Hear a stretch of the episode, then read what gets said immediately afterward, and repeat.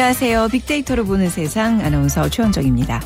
자, 행복감을 느끼면서 살아가는 것 누구나 바라는 일이죠. 그런데 행복한 마음도 누구나 노력하면 이룰 수 있다는 거 알고 계셨나요?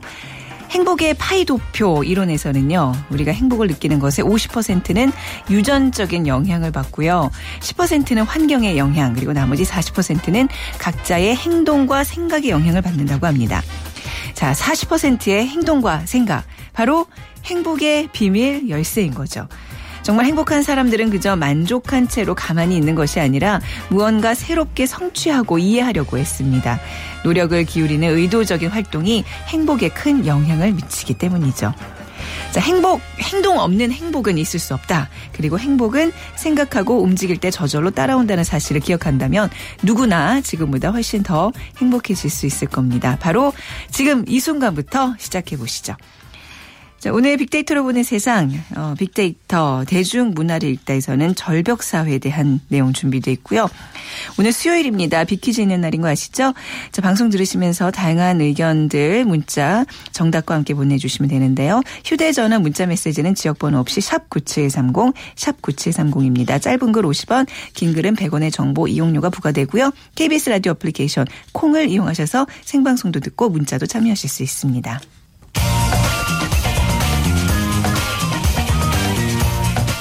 클릭 이슈 설왕설래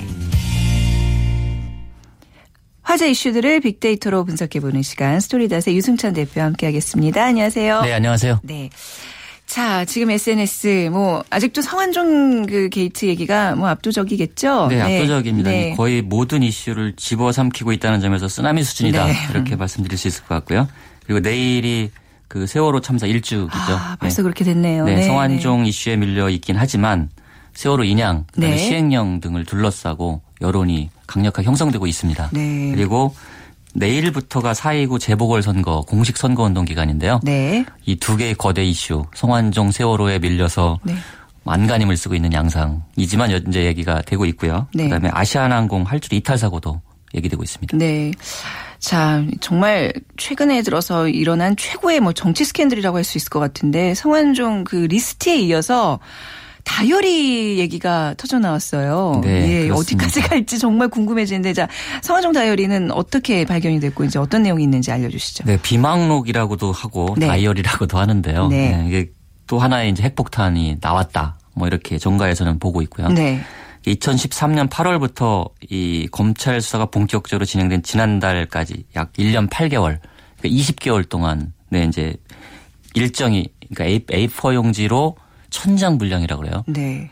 굉장히 꼼꼼한 사람이라 그 10분 단위로 일정을 기록했다. 음. 네. 뭐 이런 얘기가 나오고 있을 정도로 굉장히 이 아주 디테일한 네. 메모가 나온 거죠. 그래서 이른바 그 성 전 회장이 스스로 목숨을 끊을 때 지니고 있던 리스트가 있지 않습니까? 네. 그 성완종 리스트에 나온 인물들도 이 일정표에 62번이나 등장을 하고요. 네. 그래서 이, 이 다이어리가 지금 분석 중에 이- 있다 그래요. 그러니까 어제 오늘 이제 일부 신문에 이제 일부가 공개됐고 예, 예. 천 장이나 되니까 이게 이제 분석되면 여기서 또 새로운 사실이 밝혀질 것으로 보입니다. 네, 이제 여기서 가장 주목받는 사람이 이완구 총리 아니겠습니까? 어제 네. 대정부 질문에서도 이완구 총리가 돈 받은 게 사실이라면 목숨을 내놓겠다고 했어요. 네, 그 얘기가 또 어제 많이 회자가 됐는데요. 이완구 총리 점점 숨을 곳이 없어지는 느낌이에요. 네. 그 성완종 그 비망록에 보면 이완구 국무총리가 20개월간 그 성완종 전 회장 네. 경남기업 회장을 무려 23차례나 만난 것으로 기록이 돼 있습니다. 네. 그 이 다이어리에. 그러니까 이- 이완구 총리는 지금까지 친하지 않다. 음.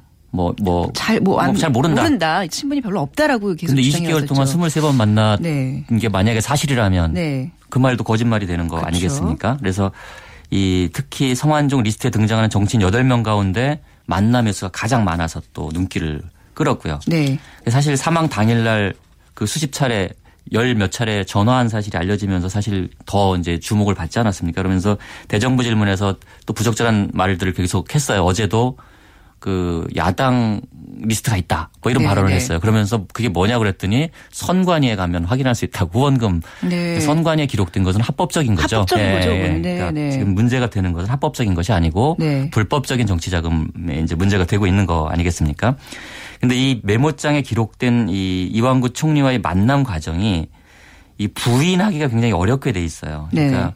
가령 국회 인근 유, 이, 이 호텔의 유명 식당 등 구체적인 식당 이름과 시간, 뭐 배속자 등이 다 적혀 있기 때문에 음. 굉장히 그 꼼꼼한 성격이 네, 나오는군요, 굉장히, 여기서. 네, 굉장히 네. 꼼꼼하기 때문에 어, 부정하기도 쉽지 않은. 네. 그리고 이제 오늘 밝혀졌지만 검찰이 32억 원의 비자금 사용처를 적은 USB를 압수했다는 사실이 또 밝혀졌어요. 그러면 네, 네. 성완종 리스트, 그 다음에 다이어리, USB 이거 세 개가 합쳐지면 네.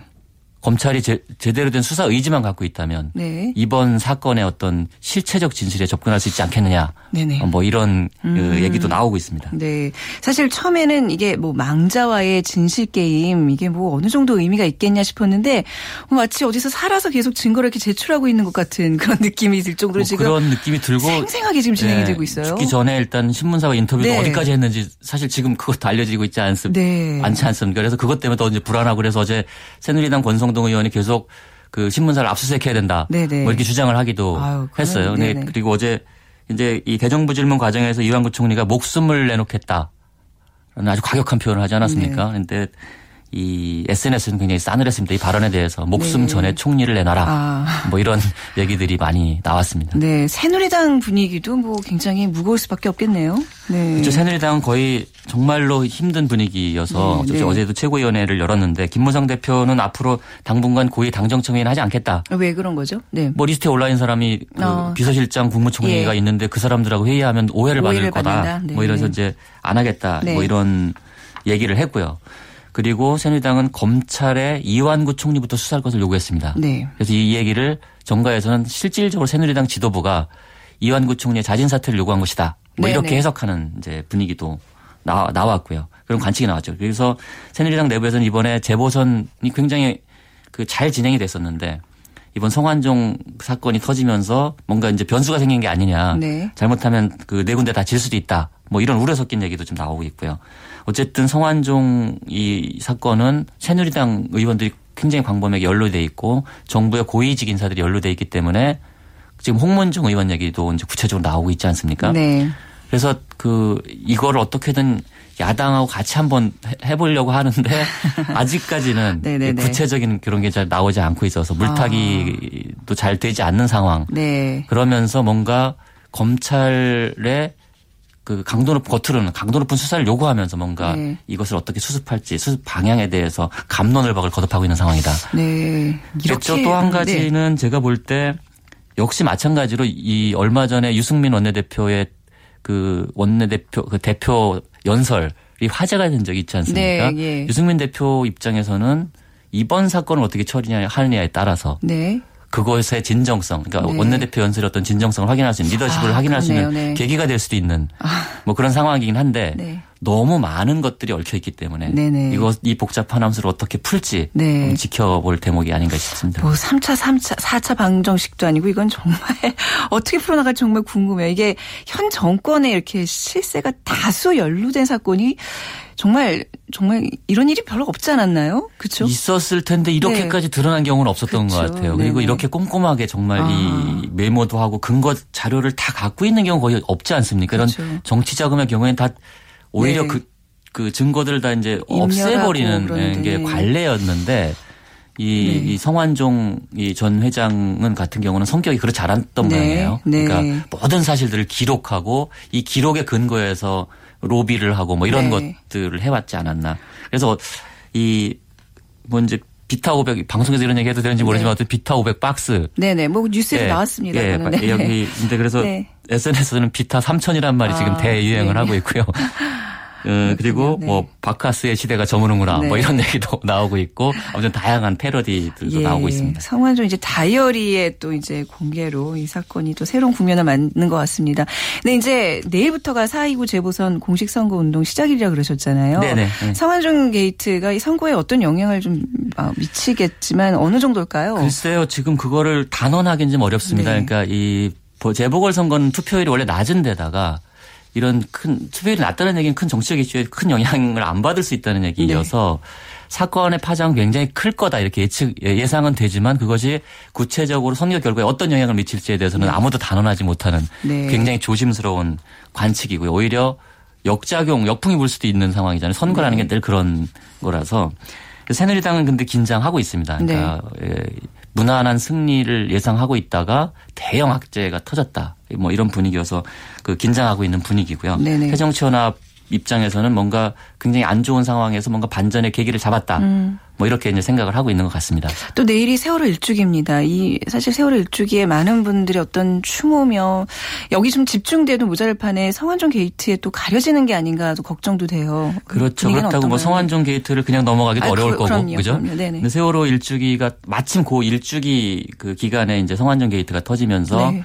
일주기를 잘 이제 기, 억하고 기리고 추모해서 네네. 뭔가 우리 사회의 어떤 마음들을 다시 한번 모을 때인데 그것이 안타깝게 좀 갈라지는 느낌은 좀 있습니다. 가려진 네. 느낌은 좀 있는데 네. 실제로는 언급량을 보면 성완종과 세월호 키워드 언급량은 거의 비슷한 수준이에요. 아, 그렇습니까? 네. 그러니까 근데 이제 휘발성이 강하니까 성완종 네. 게이트는 휘발성이 굉장히 강한 사건이기 때문에 네, 네. 세월호가 이제 다 죽은 것처럼 느껴지지만 실제로는 그렇지 않고요. 네. 특히 SNS에서 잊지 않겠습니다라는 아유. 세월호 해시태그 캠페인들이 네네. 굉장히 광범위하게 아직도 벌어지고 있다. 이렇게 네. 말씀드릴 수 있겠습니다. 참 1년 동안 잊지 않겠습니다. 그렇게 이제 외치면서 이렇게 좀 뭔가 흐지부지 이렇게 넘어가는 것에 좀 마음이 안 좋은데 이제 일주일가 아무튼 됐습니다. 네, 세월호 그렇습니다. 인양과 둘러싼 뭐 대립과 갈등 양상 이런 것 때문에 이제 더욱더 상처들이 커지고 있는데 이 와중에 이제 대통령 참석 여부가 또 논란이 되고 있네요. 그렇죠. 네. 기념식에 참석을 할 거냐 말 거냐 뭐 이런 얘기들이 이제 얘기가 되고 있어서 사실 참 안타까운 일이잖아요. 1년이 네. 됐는데 네. 이게 온 국민이 힘을 합쳐서 안전사회로 가는 길을 만들어 놔도 시원찮을 마당에 네. 또 이제 시행령과 이런 것들 둘러싸고 갈등이 이제 계속되고 있어서 안타까운데요. 또 16일, 그러니까 당일날 내일이죠. 그러니까 일주기 당일날 대통령 남비 순방을 떠나기로 딱 그날인 거예요. 네, 네. 그렇게 돼 아, 있고 네, 네. 그리고 관계부처 장관들도 해외 출장이나 국회 일정 등을 이유로 대부분 추모 행사에 참여하지 않은 것으로 확인됐다 이렇게 보도가 나오고 있습니다. 네. 그래서 이것 때문에 또 한 번 이 사회가 실, 실제로 이 문제 때문에 그 유승민 원내대표마저도 우려를 표시를 했어요. 네. 그러니까 세월호 참사의 소관부처라 할 수 있는 국민안전처, 국민안전처도 이날 추모 행사가 아닌 국민 안전 다짐 대회라는 일, 일부 일종의 어떤 홍보 행사를 열기로 해서 네. 무리를 일으키고 있는데 여기에 대해서 그 유승민 새누리당 원내대표가 그 일주기 행사와 관련해 걱정이 많다. 음. 어, 세월호 참사 일주기 추모제를 안산에서 정부가 공식적으로 주관해 개최해달라. 네. 이렇게 여당의 원내대표가 건의할 정도의 네. 상황이 이제 벌어진 거죠. 그래서 네. 유가족들은 시행령 폐기와 세월호 인양을 선언하지 않는 한 추모식을 연기하겠다. 네. 일찍이 추모식을 아예 연기하겠다 이런 입장을 밝히고 있어서 추모식을 둘러싼 갈등 여전히 존재하고 있습니다. 국민들 마음에선 이제 출석 체크가 이루어질 텐데 어떻게 이런 결정을 내리기까지 뭐, 뭐 나름 이유들이 있었을 건데요. 그 좀그 그 얘기도 해주세요. 일본 동일본 대지진 일주기였던 예 그렇습니다. 그때. 예. 동일본 대, 대지진 일주기 2012년 3월 11일이었는데요. 네. 당시에 노다 요시코 그 일본 총리를 비롯해 아키히토 이란 부부 등 네. 그러니까 주요 인사 1200명이 모두 이 추모식에 참석을 했습니다. 네. 특히 이란 같은 경우는 추모식이 열리기 3주 전에 심장 수술을 받아서 요양 중이었는데 네. 불구하고 그 행사에 참여해서 그 슬픔 그러니까 이 일 대지진으로 희생된 많은 사람들의 그 슬픔을 같이 위로를 했는데요. 네. 뭐 세월호 일주기랑은 사뭇 좀 대비되는 거라서 좀 음. 안타까움을 더하고 있습니다. 네, 자 내일 세월호 일주기를 맞이합니다. 또 내일 또 얘기를 더 나누겠지만 아무튼 좀 미리 희생자를 좀 추모하고 또 어, 더불어서 국민의 안전을 좀 생각하는 그런 날, 날들이 됐으면 좋겠습니다. 오늘 말씀 잘 들었습니다. 네, 고맙습니다. 네, 스토리닷의 유승찬 대표와 함께했습니다.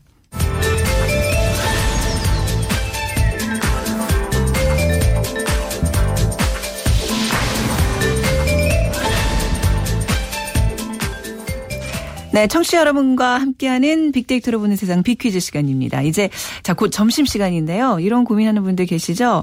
자, 뭐 먹을까? 짜장면이 좋을까? 짬뽕이 좋을까? 자, 뭐 이렇게 선택의 갈림길에서 어느 한쪽을 고르지 못해서 괴로워하는 심리 상태를 결정 장애라고 합니다. 결단을 내리지 못하고 끊임없이 망설이기만 하는 현대인의 심리 경향을 일컫는 말인데요. 자, 셰익스피어의 명작 햄릿에 이런 구절이 나오죠. 죽느냐 사느냐 그것이 문제로다. 결정의 기로 앞에 놓여 고민하는 순간에 결단을 내리지 못하거나 타인에게 미루는 등 결정 장애가 일어나는 현상을 무슨 증후군이라고 부릅니다. 이 현상은 무슨 증후군일까요? 1번 과민성 대장 증후군, 2번 새집 증후군, 3번 명절 증후군, 4번 햄릿 증후군. 과민성 대장 증후군, 새집 증후군, 명절 증후군, 햄릿 증후군 중에 고르셔서 저희에게 문자 보내주시면 됩니다. 자, 휴대전화 문자 메시지는 지역번호 없이 샵 9730, 샵 9730, 짧은 글 50원, 긴 글은 100원의 정보 이용료가 부과되고요. KBS 라디오 어플리케이션 콩으로도 문자 정답 보내주시면 됩니다. 3만 원 상당의 문화 상품권과 5만 원 상당의 백화점 상품권 드리도록 하겠습니다.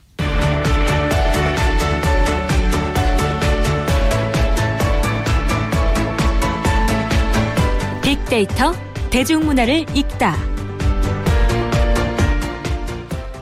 네, 빅데이터를 통한 문화 현상과 대중 문화를 분석해 봅니다. 다음 소프트의 최재원 이사와 함께하죠. 안녕하세요. 네, 안녕하세요. 네, 어, 요즘 이 방송하면서 제가 느끼는 건데요. 점점 그 신조어들에 대한 공부가 안 돼 있으면 사람들과 대화 나누기가 특히 이제 이런 시사 문제 나누기가 참 어렵더라고요. 요즘에 또 절벽 이란 단어. 뭐 우리 절벽 뭔지는 알겠지만 이게 또 다른 의미로 쓰이고 있다면서요. 네. 어느 정도냐면 저희 회사도 그 대학생 아르바이트생을 써서 이 신조어를 찾을 정도로 정말 네. 신조어가 많이 나오고 있는데 이 절벽이란 또 단어를 활용해서 이 사회 현상을 붙이는 표현인데 이게 시리즈가 나올 정도로 아주 많아요. 어, 그래서 네네. 무슨 무슨 절벽이라는 말이 SNS 상에서 처음 등장한 건 이제 2012년이에요. 그래서 이제 재정 절벽이라고 2012년도부터 한 17,000 3천 건 정도 나왔는데 네. 이게 이제 원래는 이제 2011년에 골드만삭스의 이코노미스트가 쓴 보고서에서 이제 처음 언급은 됐지만 네. 그 다음 해에 이제 버냉키 변, 연준 의장이 이제 인용하면서 이제 SNS에 확산이 됐더라고요. 아 이게 이제 영어로 먼저 쓰기 시작한 거였군요. 네네. 아, 네. 자 2014년 국립국어원 발표 신조 시리즈 이제 제 1편으로 오늘 절벽 사회에 대한 얘기 좀 심도 있게 나눠보도록 하겠습니다. SNS상에서 절벽과 같이 가장 많이 언급이 되는 사회 현상들 어떤 것들이 있을까요? 있을까요? 어, 이 SNS 상에서 이제 절벽하고 같이 이제 언급이 된 그런 이제 그 키워드들인데 1위가 이제 고용, 그 다음이 이제 취업, 그리고 이제 임금이었어요. 근데 이제 잘 보시면 이 세 가지가 다 같은 의미예요. 네. 그렇잖아요. 예. 그래서 이 마침 이제 2013년도 또 9월에 출판된 절벽 사회라는 책도 있던데 이 한국 사회의 그 어려움을 다섯 가지 절벽으로 이제 정리를 해보면 인구 절벽, 일자리, 재벌, 교육, 취업, 임금, 금융, 창업, 주거 이렇게 이제 아홉 가지가 현재는 이제 많이 표, 현하는 절벽이고 네. 이 국립국어원에서도 2014년도에 말씀하신 것처럼 이제 절벽 시리즈를 신조어로 등록할 만큼 네. 이 사회 현상에 아주 중요한 그런 요소로 인식이 되고 있어요. 네. 자, 절벽이라는 단어가 이제 어떤 좀 구체적인 뉘앙스는 알겠는데 이제 왜 이 단어가 쓰이는지 좀 이유에 대해서 좀 살펴볼까요? 저는 이 처음에 이 그래프 가 하락하는 급격한 각도를 표현한다고 생각했거든요. 네. 근데 이게 뭐 대부분은 맞는데 또 이렇게 그래프로 표현 안 되는 그런 절벽도 있는 것 같아요. 네. 그래서 네. 어 이렇게 그래프로 때문에 절벽이라고만 표현하지는 않은 것 같고 또 원문 중에 그래도 제일 그 느낌이 오는 원문이 이 넘을 수 없는 그러니까 건널 수 없는 장애물이 절벽이다. 어. 절병을 어. 느끼고 아, 절망을 느끼고 주저앉는 지점이다. 요즘 도초의 절벽이다. 이런 식으로 이제 표현한 원문이 아. 있어서 이런 느낌의 절벽이 더 큰 절벽의 그러니까 느낌인 것 같아요. 절벽이라는 게 위에서 아래를 내려봤을 때 그 느낌도 있지만 정말 아래에서 위를 보는 그 절벽도 있잖아요. 그 그렇죠. 그걸 동시에 다 두 가지가 다 거군요. 의미가 있어요. 네네. 그래서 이런 그 사람이 절벽에 가는 느낌을 보면은 이 절벽 끝에서 이제 떨어지는 순간만을 기다리고 있는 사람 생각하면 정말 막막하잖아요. 네. 또더 이상 갈 곳이 없는 것, 그것도 조금만 잘못하면 떨어질 수 있다. 이런 생각을 하게 되면 정말 어떻게 해야 할지 모르는 그런 상황인데 이 SNS 상에서도 역시 절벽하고 같이 쓰이는 표현이 가장 높은 건 떨어지다예요. 네. 결국 이제 떨어질 걸 생각하는 그런 상황에서 이제 절벽이라는 표현을 쓰는 건데 그 이외에도 이제 가파르다, 아찔하다 이런 느낌은 이제 얘기는 해요. 이런 절박한 느낌을 담아서 이 사회 현상의 심각함을 이 절벽이라는 그런 단어로 표현하는 것 같아요. 네, 절벽이라는 단어가 어찌 보면 극단적인 표현인 거잖아요. 네네. 근데 이제 앞서 말씀하셨던 이제 그런 어떤 현상들이 그 정도로 심각하다는 건가요? 네, 제가 요새 그 절벽이라는 단어하고 같이 이제 연결 짓고 싶어 하는 게 하나 있는데 네. 그게 이제 요새 연예계에서 이제 계속 파문이 일잖아요. 네. 그래서 뭐 음주 파문이다, 욕설 파문이다, 또 비하 발언 파문이다 이런 것들이 있는데 과거에는 이런 일이 생기면 잠깐 안 보이다가 이제 다시 활동하는 네. 거에 대해서 그렇게 이상하지 않았는데 지금은 다시 계속 잘 안 보여요. 음. 그러니까 이게 참 재기나 기사 회생이 점점 어려워지는 듯한 느낌. 네. 그러니까 결국 절벽에서 떨어진다는 그런 느낌이잖아요. 그러니까 또 한마디로는 이제 한 방에 훅 간다. 훅, 요즘 그 얘기 엄청 많이 했죠. 한 그게 방에 이제 훅 딱 간다. 예, 맞아 떨어지는 표현 같아요. 네. 자연의 절벽을 생각하면 뭐 이 단어가 나쁜 느낌은 아닌데 사회 현상 표현에서는 굉장히 이제 부정적인 의미를 담고 있다고 봐야 되겠네요. 네, 그 저처럼 이렇게 데이터를 분석하는 그 관점에서 제일 중요한 게 그 polarity라고 해서 극성이거든요. 네. 그래서 저희가 어떤 키워드나 표현에 대해서 긍정이다, 부정이다를 항상 정해놓고 그렇게 가는데 네. 이 절벽이라는 거는 그 전까지만 해도 이제 positive, 긍정의 어떤 단어였는데 이 절벽 시리즈가 나오기 시작하면서 이 절벽에 대한 느낌은 negative로 지금 이제 바꿔서 분석을 하고 있어요. 네. 그러니까 그 전까지는 뭐 등산하거나 여행하면서 가 서 보는 그런 멋진 절벽이었는데 멋진 절벽 저걸 어떻게 오르나 예. 그렇죠. 뭐 아름다운 암벽 인- 등반을 어떻게 그렇죠. 하는 네네. 인상적, 아. 환상적, 감탄 이런 것들이 사실 그 전에 나온 같은 표현, 긍정적인 표현들이었는데 지금은 이제 사람들이 어려움을 느낄 때 이 절벽이라는 단어를 많이 쓰고 있어서 또 동시에 같이 쓰는 키워드가 절망이더라고요. 아 절벽과 절망 아 그렇네요. 네. 그래서 이 네. 사람들이 절망적인 감정을 더 느껴서 네. 사실 이제 더 크게 우려가 되는 거죠. 네. 자, 잠시 빅데이터로 보는 세상 오늘 빅퀴즈 문제 다시 한 번만 막간을 이용해서 드리도록 하겠습니다. 셰익스피어의 명작 햄릿에는 이런 구절이 있죠. 죽느냐 사느냐 그것이 문제로다.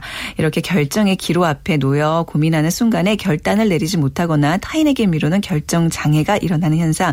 자, 무슨 증후군이라고 할까요? 1번 과민성 대장 증후군, 2번 새집 증후군, 3번 명절 증후군, 4번 햄릿 증후군. 저희 문자 샵 9730 이용하셔도 되고요. KBS 라 디오 어플리케이션 콩으로 남겨주셔도 됩니다. 자, 국립국어원 발표 2014년 신조어 시리즈 첫 번째 편으로 이제 절벽사회에 대한 이야기 나눠보고 있는데요. 올해 가장 절망적으로 꼽히는 절벽은 무엇인가요?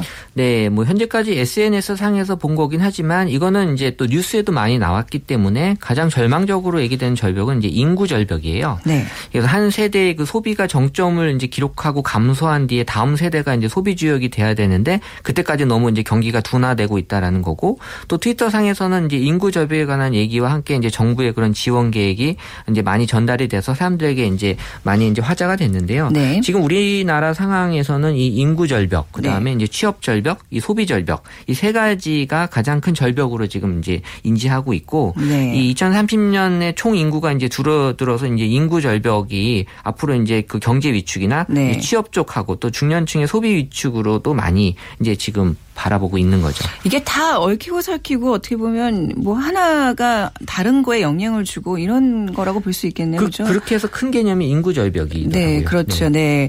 자, 가장 절망적이라고들 하는 이 절벽과 관련해서는 어떤 얘기들이 오고 가고 있나요?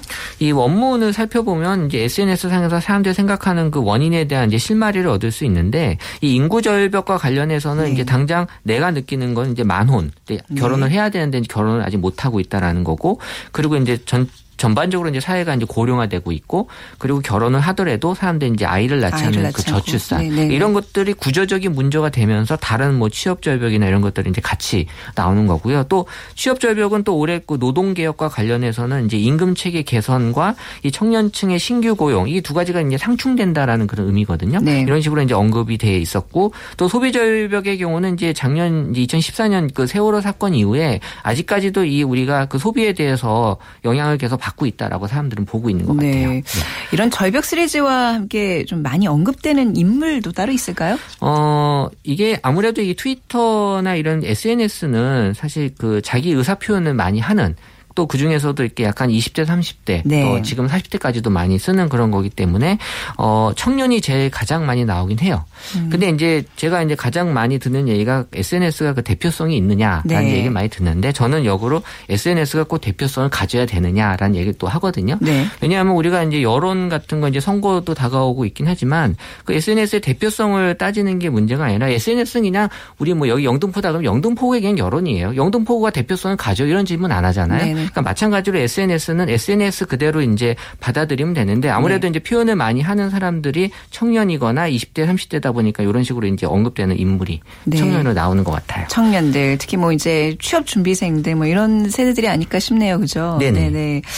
자, 취, 청년들이 마주하고 있는 절벽 중에 가장 좀 갑갑한 게 바로 취업 절벽이겠어요. 네, 뭐 가장 큰 현실이고요. 또 지금 뭐 상반기 공채가 이제 마무리되고 있는 시점이긴 한데도 아직도 이 취업 시장은 되게 분위기는 안 좋다고 하더라고요. 네. 그러니까 취업 절벽 관련해서 이제 같이 쓰는 표현 중에 사상 최악이라는 표현이 나왔어요. 네. 그러니까 결국 이제 취업에 대해서 이제 거의 사람들이 절망에 가 가깝다라고 이제 느끼는 것 같고 이 관련 원문으로는 이제 트위터 상에서 이제 올해 대졸자 사상 최악 취업 절벽 닥친다라는 이제 그런 제목의 리트윗 그 트윗이 리트윗이 지금 많이 되고 있어요. 네.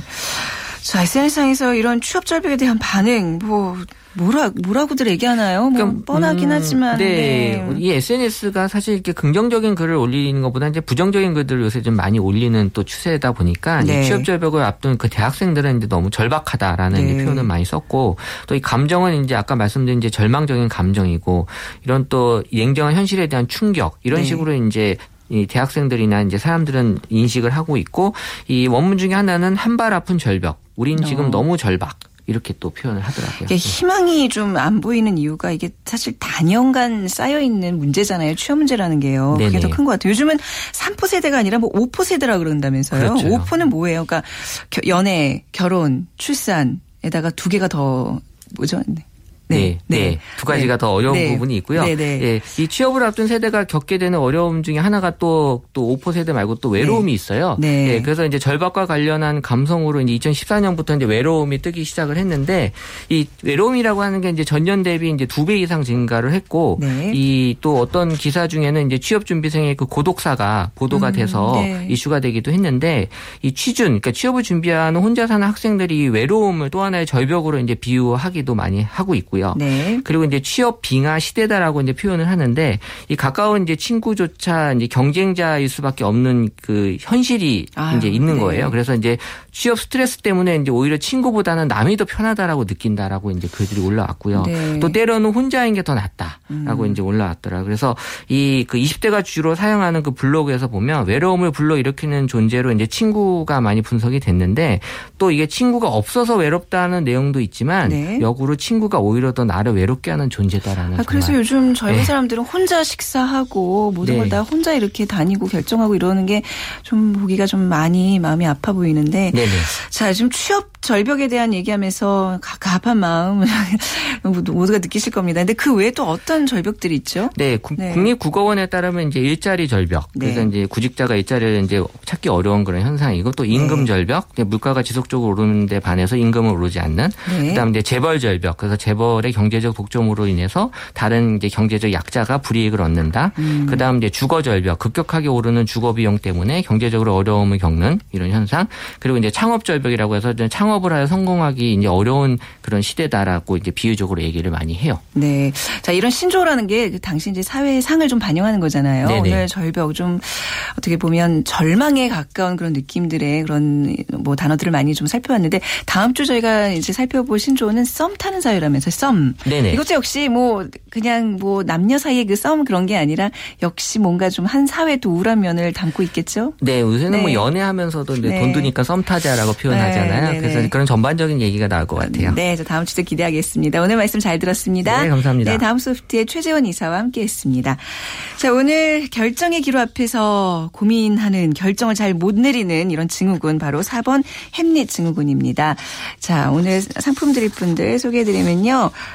9089님 잠시 후 화물 싣고 1시간 정도 운행을 해야 하는데요. 점심 먹고 갈지 도착해서 먹을지 갈등 중입니다 하시면서 아유 오늘 저기 안전 운전 특히 신경 쓰시고요. 봄에 글쎄요 점심 드시고 가시면 또 충곤증에 빠지지 않으실까 좀 걱정되네요. 문화 상품권 드릴게요. 운전 안전하게 하시기 바랍니다. 그리고 7607님 북한산 정상에서 듣고 있습니다. 아이 셋 기르는 주부인데요. 네, 늘 듣고 있습니다 하셨어요. 감사합니다. 백화점 상품권 보내드리도록 하겠습니다. 또 이외 많은 분들 정답 보내주셨는데요. 오늘 어, 시간이 많이 지나서 다 소개를 못 드리- 드리고 있습니다. 죄송합니다. 자, 내일 이 시간 11시 10분에 빅데이터로 보는 세상 이어집니다. 내일 다시 찾아뵙겠습니다. 지금까지 아나운서 최현정이었습니다. 고맙습니다.